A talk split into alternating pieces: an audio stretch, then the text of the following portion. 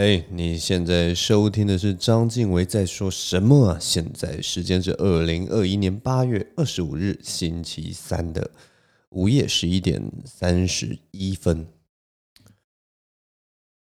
这个礼拜啊，因为一些因缘巧合的际会啊，所以我跟那个瓜吉有见到面了。我跟瓜吉其实以前都，反正就是因为有稍微在做新媒体的关系嘛，所以。这个圈子其实说大不大，说小不小。如果你要见到他的话，其实他也是无所不在啊。这个人就是 会四处海巡的啦。所以我们之前其实有照过几次面，但是从来没有聊天过哈。毕竟我是大家知道，我就是一个很边陲的一个小咖的人啊，有什么好聊的，对不对？那总之，我们这礼拜就稍微有聊到天了，然后算是我们连续大概见了。两次面吧，然后我发现一个很有趣的事，就是反正他是一个还蛮健谈的人啊，所以我们就稍微有聊一下天，然后但是聊到中间的时候，我忘记是在什么样的时间点哈，他就忽然随口说了一句，就是因为我看你大概也才二十几岁什么的，我不知道啊，可能是我那个时候就是。我嘴上也有戴着那个口罩，然后头上又戴着那个帽子，大家就知道我我我平常的造型就是头上会戴一顶帽子嘛。那可能又因为加上口罩的关系，所以就让他造成了一个误判。他他可能光从我的那个眼神呢、啊，看到了我的纯真、天真以及浪漫，他觉得我是一个很没有心机的一个年轻人。充满着干劲，充满着理想跟抱负的一个年轻人，但是谁知道我不是啊？我居然是已经一个三字头的人了。总之，那那那是我们第一次见面。第一次见面的时候，就大概跟他讲一下，就是旁边有一些朋友也在，他们就在旁边敲边鼓，说没有啦，他不是二十几岁，他已经三十几。然后挂吉他那个时候就是。当然有一点拍谁，有点尴尬。大家知道，就是当他遇到拍谁跟尴尬的时候，他就是会用加快的语速，然后赶快扯到另一个话题去，就说什么啊哦，原来是这样啊啊这样，大概打哈哈过去。然后后来我们第二次见面的时候，就是稍微在聊天嘛，然后又同样的又开始聊到，我不知道为什么，就忽然又聊到聊到年纪这件事情。可能他他对于这种就是几岁做什么事情，几岁做什么事情，或者是说几岁对什么事情的看法，有一些那个我也不知道有一些看法或者是定见。所以总之就是聊到我今年已经三十五岁了，然后他就又忽然你知道吗？那个。眼睛又一亮，就哇，原来你三十五岁，那我真的要重新思考这件事情。然后当下我就觉得，哦，所以，所以他意思就是说，他刚他上次听到我三十几岁，他可能以为我可能三十三一三二这样子，就是一个三十前段班。可是他听到三十五岁，他就忽然，哎，这个人三十五岁，他跟我的印象好像非常不一样。所以我就稍微问一下，哎。所以你觉得就是三十五跟三十前前面你觉得有什么样的差别？然后他当然马上就开始解说哦，不是不是在说什么呃谈吐啊，或者是说人生经历的差别什么的，反正他就解释一大长串。简单来讲，他就是觉得三十五岁是一个身体的那个的一个坎，他觉得说人只要过了三十五岁，那个所有的身体机能好像就瞬间下降一样，然后。呃，可能就是有点像是你日常生活看到的资讯都是什么康健啊、康健杂志啊，然后你可能开始会注意饮食啊，开始注意运动啊，然后他就说什么三十五岁就会开始跑马拉松、爬山啊什么的。某方面来讲算是对，但是其实我在大概呃三十出头我就已经开始做这些事情了。就是其实我越大概到三字头左右，就三十岁、三十一岁，我其实就已经开始爬山，然后开始有在跑马拉松跟运动了。所以其实我觉得还是比其实分水岭不是在三十五岁啊。其实我我自己啦，我自己的感受是，如果说现在有在那个我现在提到的那个年纪的节骨眼上的人哦，麻烦就是 要好好珍惜这段时光，因为。呃，随着年纪越来越增长啊，我们的各方面的那个退化速度啊，真的是是呈一个等比级数的加快哈。我自己是觉得二十五岁以后，真的是二十五五岁以后开始，你的那个身体机能就是开始走下坡，就是包括你的新陈代谢。我相信有很多人都有发现，可能也算是就是像在大学时候，你就是还算年轻，身体机能都还 OK，然后你到二十五岁的时候，大概就是工作两年嘛，或者是说你开始在那个研究所里面蹲在那个实验室里面做实验的时候。然后你就会发现自己就是随时都会因为缺乏运动而吃肥了起来，然后再加上你饮食又出了问题，以前怎么好像都吃不胖，后来就一直吃胖，然后你又一直坐着，然后那个屁股可能会越来越大，腿上的肥肉越来越多啊，然后整个人会肿一圈，像米其林轮胎一样啊之类的，反正就是大概过了二十五岁，我那个时候就有一个呃很大的一个身体的分水岭，我就觉得年纪这种事情真的是。无法骗人的啦，所以大家真的要注意，就是大概到二十五岁到三十岁之间哦，其实很多人因为那个你的身体机能开始下降了，然后你呃，因为又是久坐办公室那段时间，又是你在冲事业的时候，压力非常大，所以很多人在那个时间点身体会出状况。我自己认识的人里面，大概一两百个人都会有一两个人他身体会出状况，而且那个状况不是说是。呃，短时间可以排除，他们是那种，例如说在上班途中忽然昏倒啊，或者是说，呃，有一两个人就去开刀，因为他们好像不知道肚子长了什么或什么，反正就是身体就会出出大问题。所以我觉得，就是如果现在有二十五岁到三十岁的朋友，如果你觉得就是工作压力太大，我必须还是要老实跟你说啊，有的时候身体。还是比工作事业都还重要啦，所以就是还是要量力而为，不要把自己的身体搞坏，这才是最重要的一件事情哦。我就觉得年纪真的是很有趣的一件事情啦，所以我 在那个瓜吉的眼馋之下，让我做了一个我还长得跟二十几岁的一个梦哈，所以他算是圆了我一个年轻的梦。被人讲年轻，总是也是还是蛮开心的啦，也许。我也不知道，反正大概就是这样。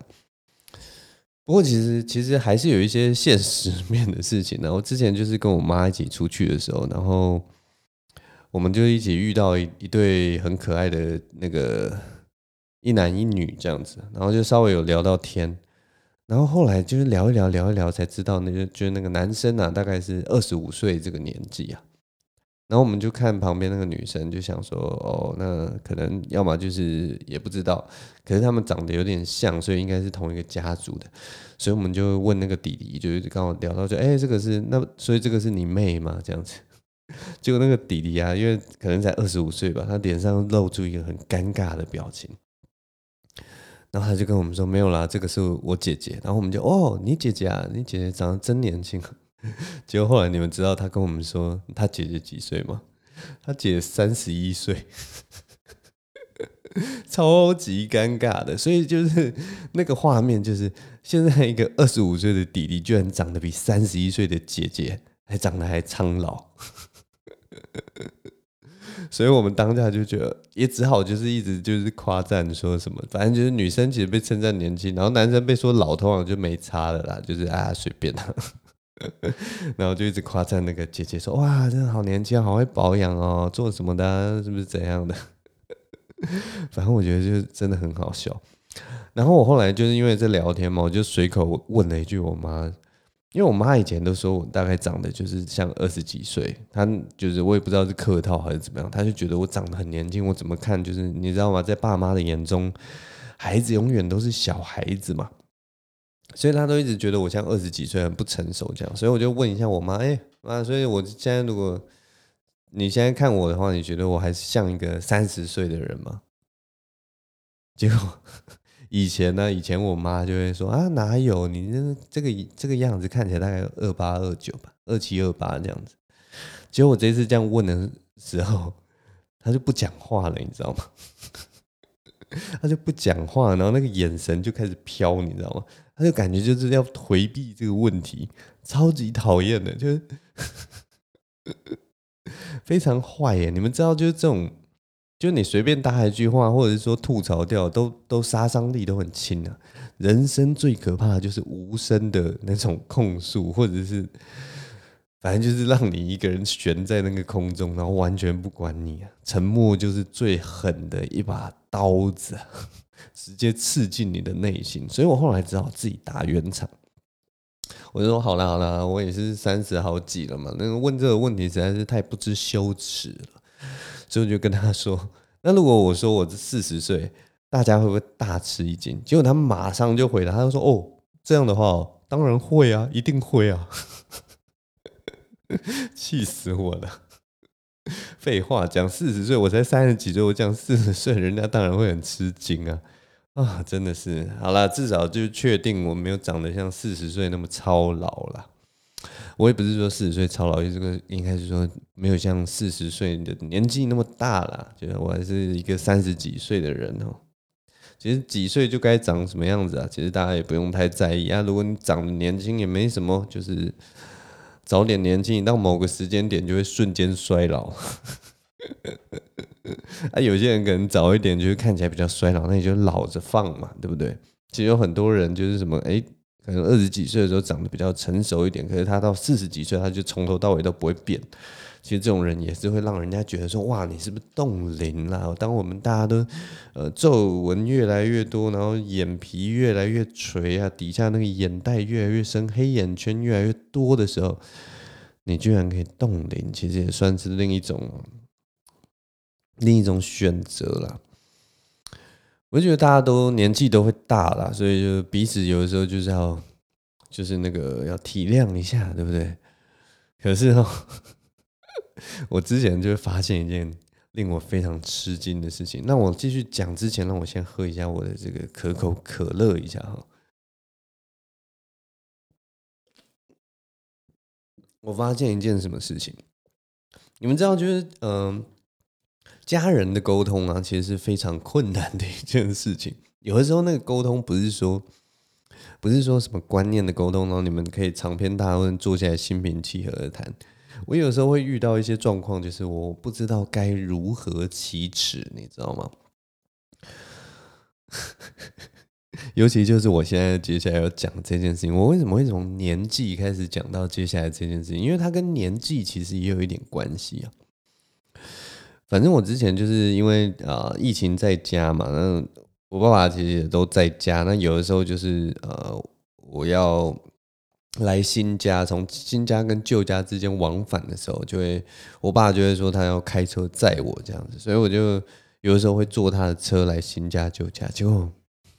你们一定没有办法想象，反正就是有一次，我就是跟他走到那个车库。然后我们的车库，我跟你们形容一下啊，我们的社区的车库是有点类似那种开放式的车库，然后它就是呃，就是车子是停在那个建筑物的类似后巷那种地方，然后它是开放式，它没有门呐，没有那个铁栅栏门，所以就一辆一辆车这样停在那个开放式的车库里面这样子。然后那个因为是后巷嘛，所以就是后阳台，所以其实呃，它也不是主干道，所以就藏在后面。结果你知道吗？我那天就是陪我爸下去牵车，不是牵车了，反正就是他要载我去那个，载我就载我来这边嘛。然后哦，我们就走到那个车库要去，要要要让他开车载我过来。然后呢，因为我我因为要准备东西嘛，我搬到新家，我总是要收拾一下东西什么的，所以我就有装了一个背包，所以我就比较慢下楼，所以他就先下去了，就去先下去把那个车子引擎打开，热一下车子这样子啊。然后当我下去的时候，我就会觉得奇怪，他怎么会站在那个车库的门口附近那个地方？然后原本以为就是说，哦，可能是。可能是他要吐痰或什么的，就是那种都还可以接受嘛，或者是说他可能这样站在那边抽烟什么，我也不知道。反正就是他就站在那边，然后背对我，背对那个巷口。结果后来就发现，他不是在抽烟，他也不是在吐痰，他也不是在划手机。因为我看他头低低的，我后来也想说会不会在划手机，但不是，他都不是。你们知道他站在那个 车库口在干嘛吗？他站在那个车库口是在尿尿，我知道，就讲到这边，你们会觉得说：“哇，天哪！就是怎么会？哇塞！我们一直以为这种在路上尿尿的这种老阿伯啊，一直是应该是就是活在这个世界上、活在这个城市里面的一个异世界的人，你知道吗？就是他应该是一个角色，他甚至不是一个真实世界会看到的人，或者是…… 结果你你知道吗？当下也真的就不会想象说：哇，自己的。”自己的爸爸会做出这种事情，虽然是在小巷子里面，然后就是，但其实我还是要帮我爸稍微讲一下话，因为他就是呃，最近他年纪大了，然后可能是有一点这个 这个频尿的一个问题哦，他就说一直常常就是有尿意，所以有的时候会看到一些就是很有趣的情况，就是他就有尿意，就是他要出门的时候，可能就是呃已经先上过厕所，可是他。已经先上过厕所，然后可能他走到，例如说家里的阳台，然后稍微坐一下，可能抽根烟什么，结果又马上进来，又在上一次厕所才出门哦。所以他可能就是我也不知道啦，我觉得是跟年纪有点关系啦。所以，所以就是你只要让他等，他也许就是那个膀胱可能比较无力还是怎么样，然后就会有一点尿意，所以他可能就是会有一直想要上厕所的那个欲望。虽然就是这件事情非常的。不雅，但是就是好像某方面又觉得说啊，就是大概也知道，就是那种你就是想尿尿，可是就是你如果要走回家，然后又只只尿可能一两滴，就是那那种感觉好像很差，然后，哎呀，我真的是有点讲不下去了。其实这种，可是这种感觉就是，你知道吗？至于自己的爸爸，然后你大概知道他这个这个状况，然后你也知道说这样。真的不雅观，可是你就是不知道要怎么去开口讲这件事情，知道吗？我觉得超难的，非常非常难，我没有办法，我完全没有办法想象。就是今天假设就是说，哦，爸爸坐在客厅，然后就拿着什么两瓶啤酒，冰啤酒，讲，哎，爸来喝一下啤酒，然后喝到一半就说，爸，你不要在路上尿尿了。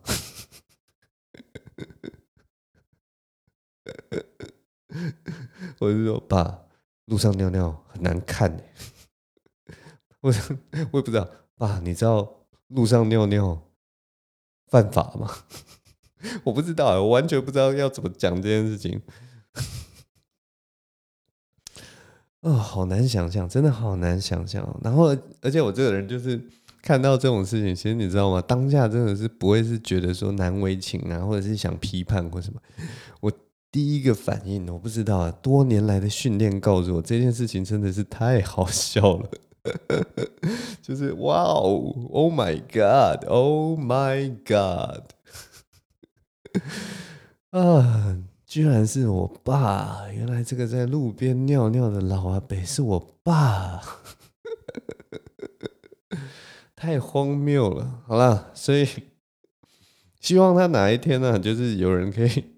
帮我跟他沟通这件事情，因为我实在真的没有办法跟他讲这件事情，而且就是我不知道，就是我心里就觉得啊，天哪，大概是这样讲啦，就是让他在街上尿尿，就是我最后的温柔。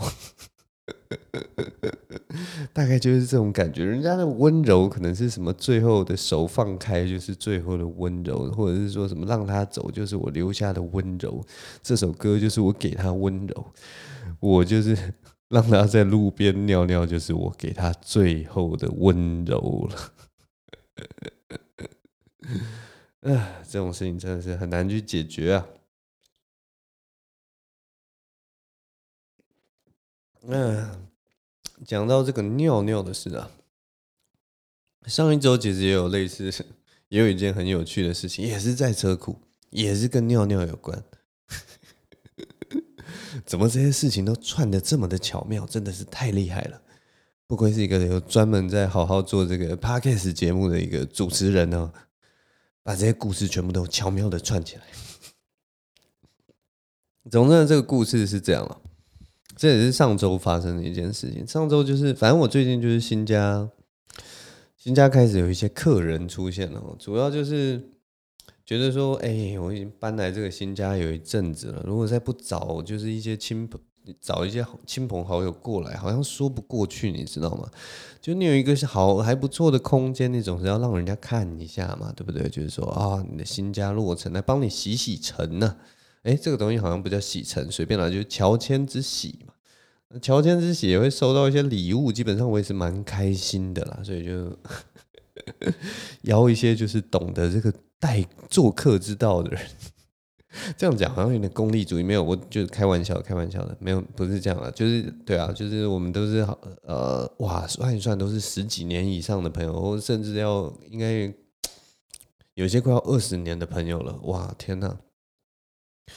总是觉得邀大家来啦，来看看一下这样子，然后，然后我们呃今天的这周这周来我家的这个朋友是我在外文系的朋友，然后其中一个朋友啊，他有养一只狗，那那只狗叫做叫做努努啊，努力的努，努努两个字这样子。我们平常都叫它努努努努，很可爱。是真的是从小时候就看着这只狗这样慢慢长大，它现在已经长到一个四十岁的阿姨了哈。换算人类的那个岁数，应该是大概四十几岁的阿姨啦，就是还是五十几了，应该四十几而已啦。反正就是它就是一只算是一只中年的狗了，所以就是其实跟我们已经已经年纪算是比我们大了哈，所以。但是我我呃，我跟大家介绍一下这只狗，因为我从小看它长大的嘛，所以我真的必须说，它就是我这世界上最爱的一只狗，没有别人了，就是它了，就是它真的是我这世界上最爱的狗，努努吼。呃，如果说眼睛尖的人，应该在以前的过往的照片啊，或什么可以看到我跟这只狗的一些互动啊，对啊，它就是。真的是太可爱了，我真的非常喜欢它，它也非常喜欢我。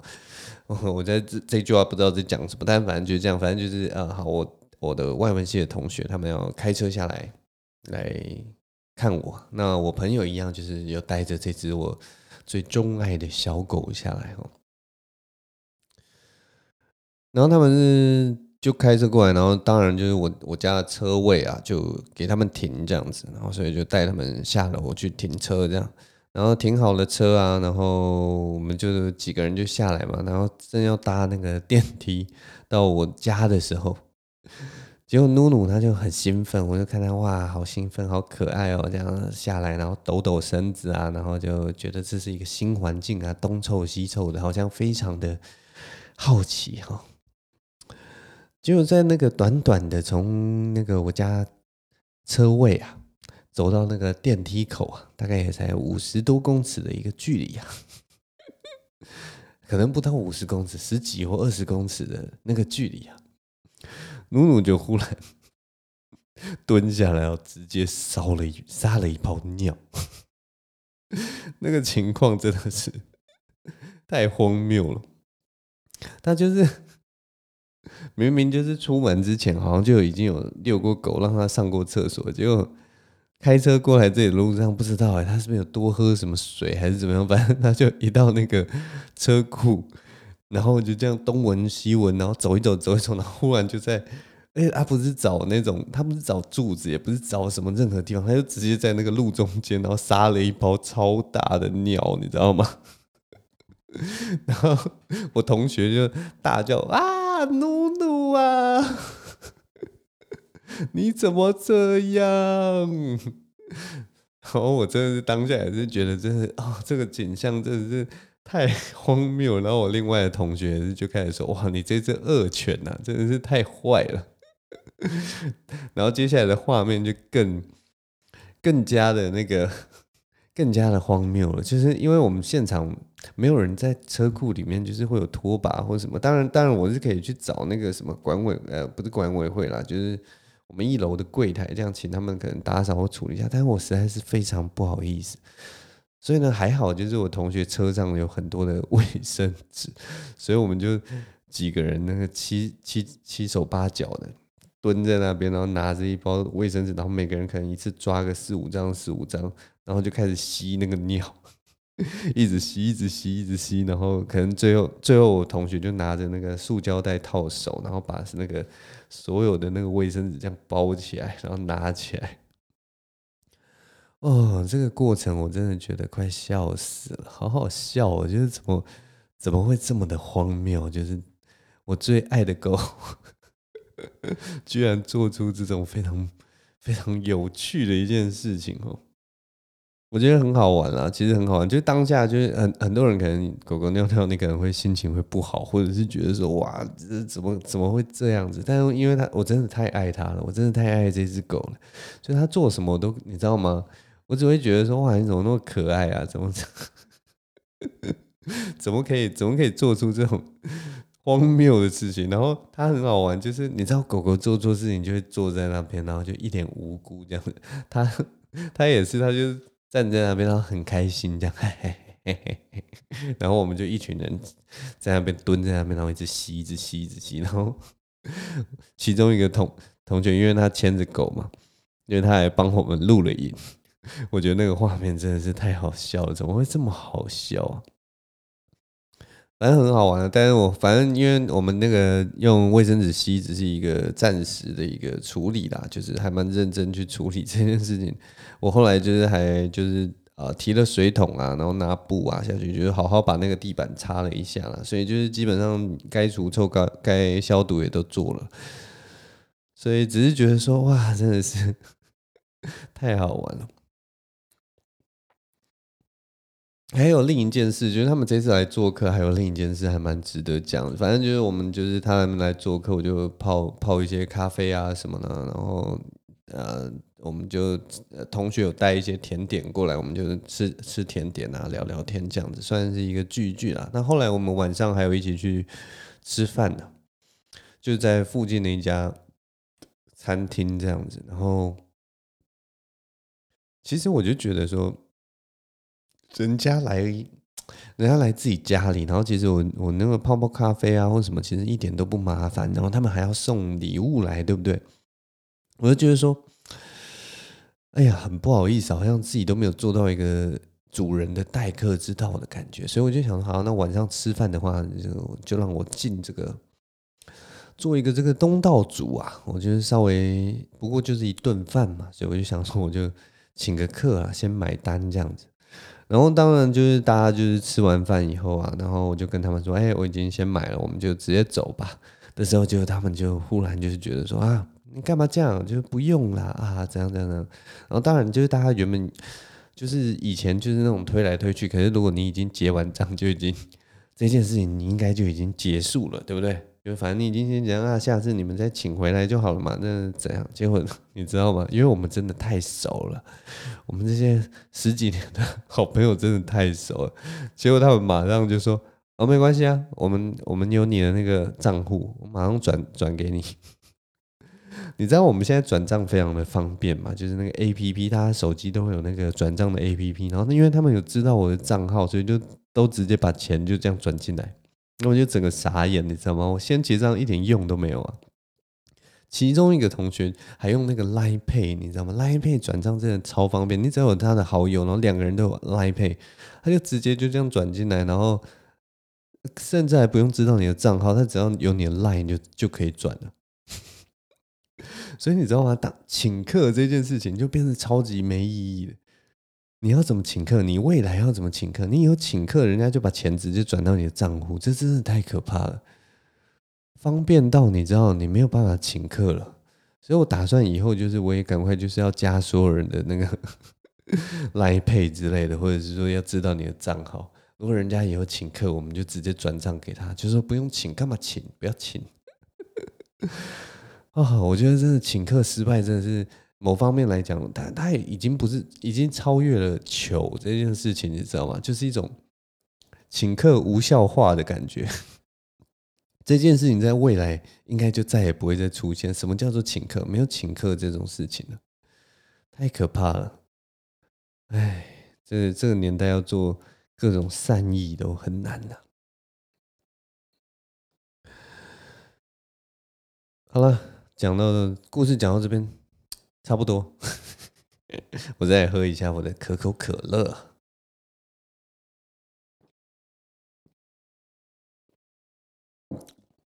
哎，不知道这周其实哦，今天有一个大事，今天归零了。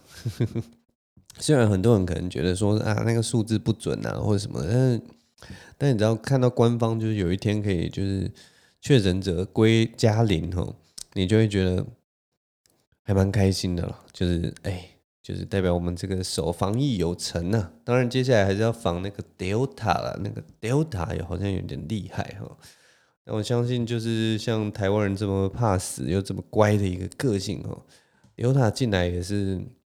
应该就是差不多了，就是大家一样，就是绷紧神经，应该大概一两个月之内也是过去了啦。那当然，我们要赶快要多打疫苗啊，让这个重症跟死亡的患者降低呀。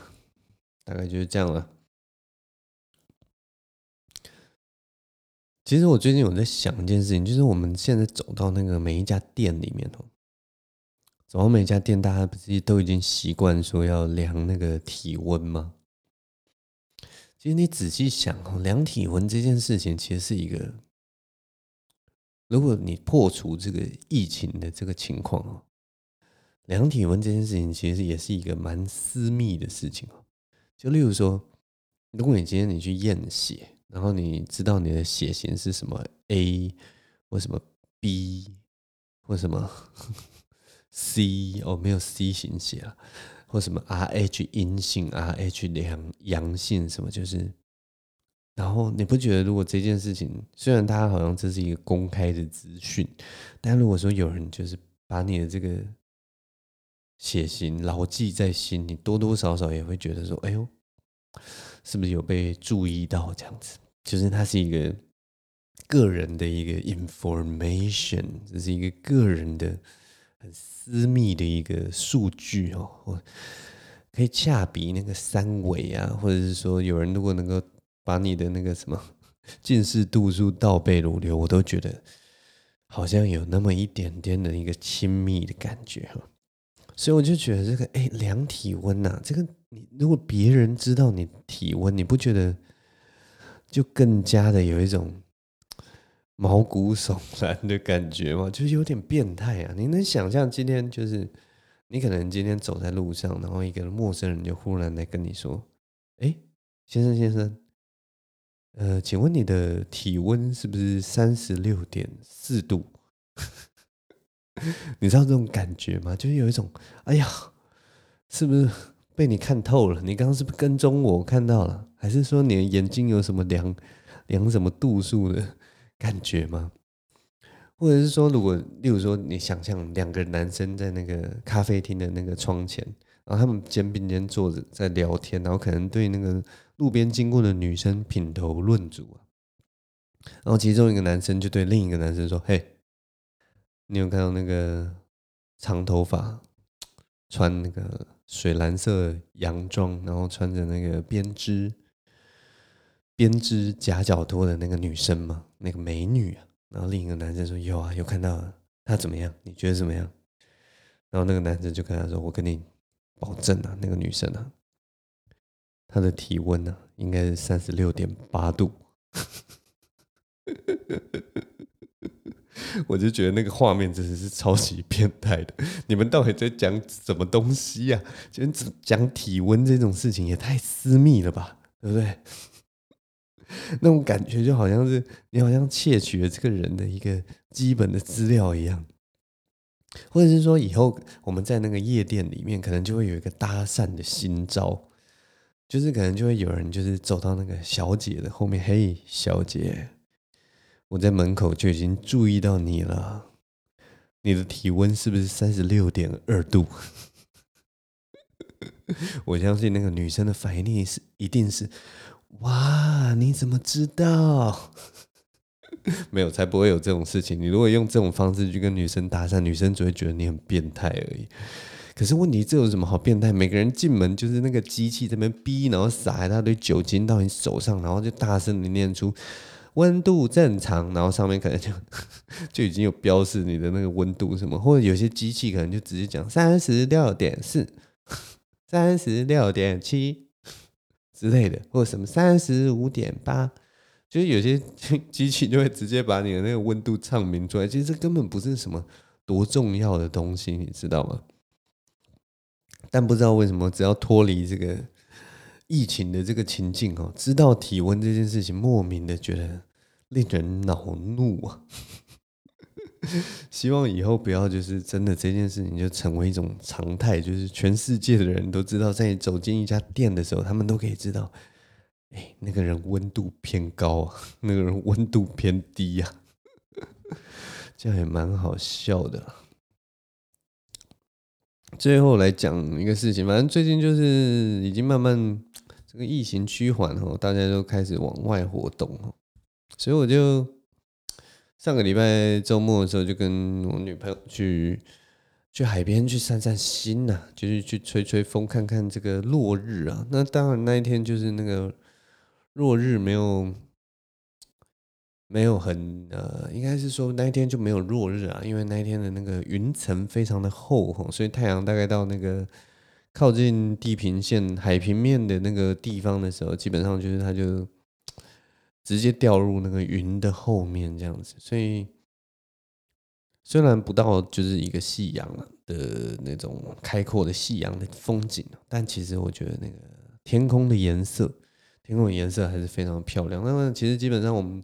去的时候就还蛮开心的了，因为我们呃，我住的现在新家住的地方离那个海边呢，大概只要二十几分钟就就到了，所以我们就骑摩托车过去，有一种拾回青春的这个感觉哈。那我们到海边就大概走了一点路啊，大概走半个小时到多的时间，然后看看海啊，然后看看这个美丽的沙滩啊，然后让那个我们的脚啊在那个细沙。轻抚我们的，把我们的那个脚上的那个角质层都磨去啊！哎，那个沙非常的绵呐，它不是那种砾石沙滩或者是岩层的沙滩，它就是很轻很柔软的一个细沙的一个沙滩哦。所以我们就光着脚走在那个地方，然后就是享受了一段非常美好的一个海风吹拂的一个傍晚时分呐。但等到我们晚上回家，因为就等到日落了嘛，然后我们回家的时候，我们就发现一件很可怕的事情啊，就是这一带的虫真的是太多了。我到底要讲虫的故事要讲几次啊？居然到了这个第几集，我这是已经第几次讲虫？大概第五次还第六次在讲虫的事情了。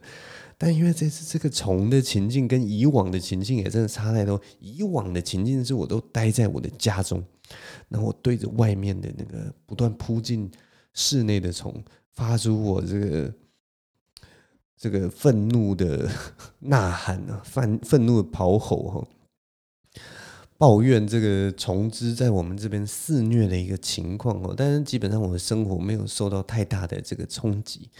但是我们这次是人在户外，而且是骑着这个机车吼，而且最最可怕的事情就是，真的是满路一整路上都是虫，所以大家知道，就是骑机车在一个整个路上都是虫的情况，那个虫子就是整个迎面打在你身上，打在你的脸上，非常的可怕。我第一次看到，因为那个路上不只有我，你知道吗？就是还有其他人。然后我真的第一次看到所有人在骑那段路的时候，刚开始骑可能都还没注意，但是一骑到那个都是虫的那一条路的时候，两边所有机车所有人都把那个面罩拉下来，甚至还有人直接缩着脖子，你知道吗？骑在那个满是虫的那个路上，所有人都缩着脖子，拉下面罩，然后抵抗那个。不断迎面飞来攻击你的虫子，然后每个人速度都减慢哦，他也不敢，每个人都不敢骑到六十公里那个地方，就变成类似枪林弹雨的一个战场。一般我们在那个战场上，就是会形容枪林弹雨嘛。那那个那一条路大概就是什么丛林文雨啊，或丛林隐雨啊。就是那个苍蝇啊、果蝇或什么的，我也不知道那种有一种很细小的虫子，它就不断的飞在飞舞在那个路中间。然后又是因为是晚上，我们每个人都打开了那个头灯，所以那个不管是各式各样的小虫，都会在我们的那个，当我们车子停下来，就在我们那个头灯的前面这样徘徊飞舞，非常可怕，非常可怕的一个一个场景。结果骑到路中间的时候，因为我自己的安全帽是那种全罩式安全帽啊，不是全罩式，四分之三罩，所以它是有面罩的。可是我女朋友就是戴着那种瓜皮帽而已啦，她不是戴着那种很。很很完整的一个安全帽，所以骑到中间的时候，他他的眼睛啊就被那个虫打到了，结果他就那个虫就死在他眼睛里面。因为我的女朋友眼睛很大，它就是一个捕虫网的一个一个概念的捕虫网的一个水汪汪大眼睛啊，直接把那个虫啊淹死在他眼睛里面。但当然就是他非常的痛苦。所以，我心里就是那个时候，就是我车停下来，然后他就跟我说：“哦，好痛哦。”然后啊，就觉得哇，心里简直在淌血，我就很想要赶快仰天常叫，就是 Mayday，就是那个 医务兵在战场上都要叫医务兵，叫医务兵赶快来治疗他的眼睛呢。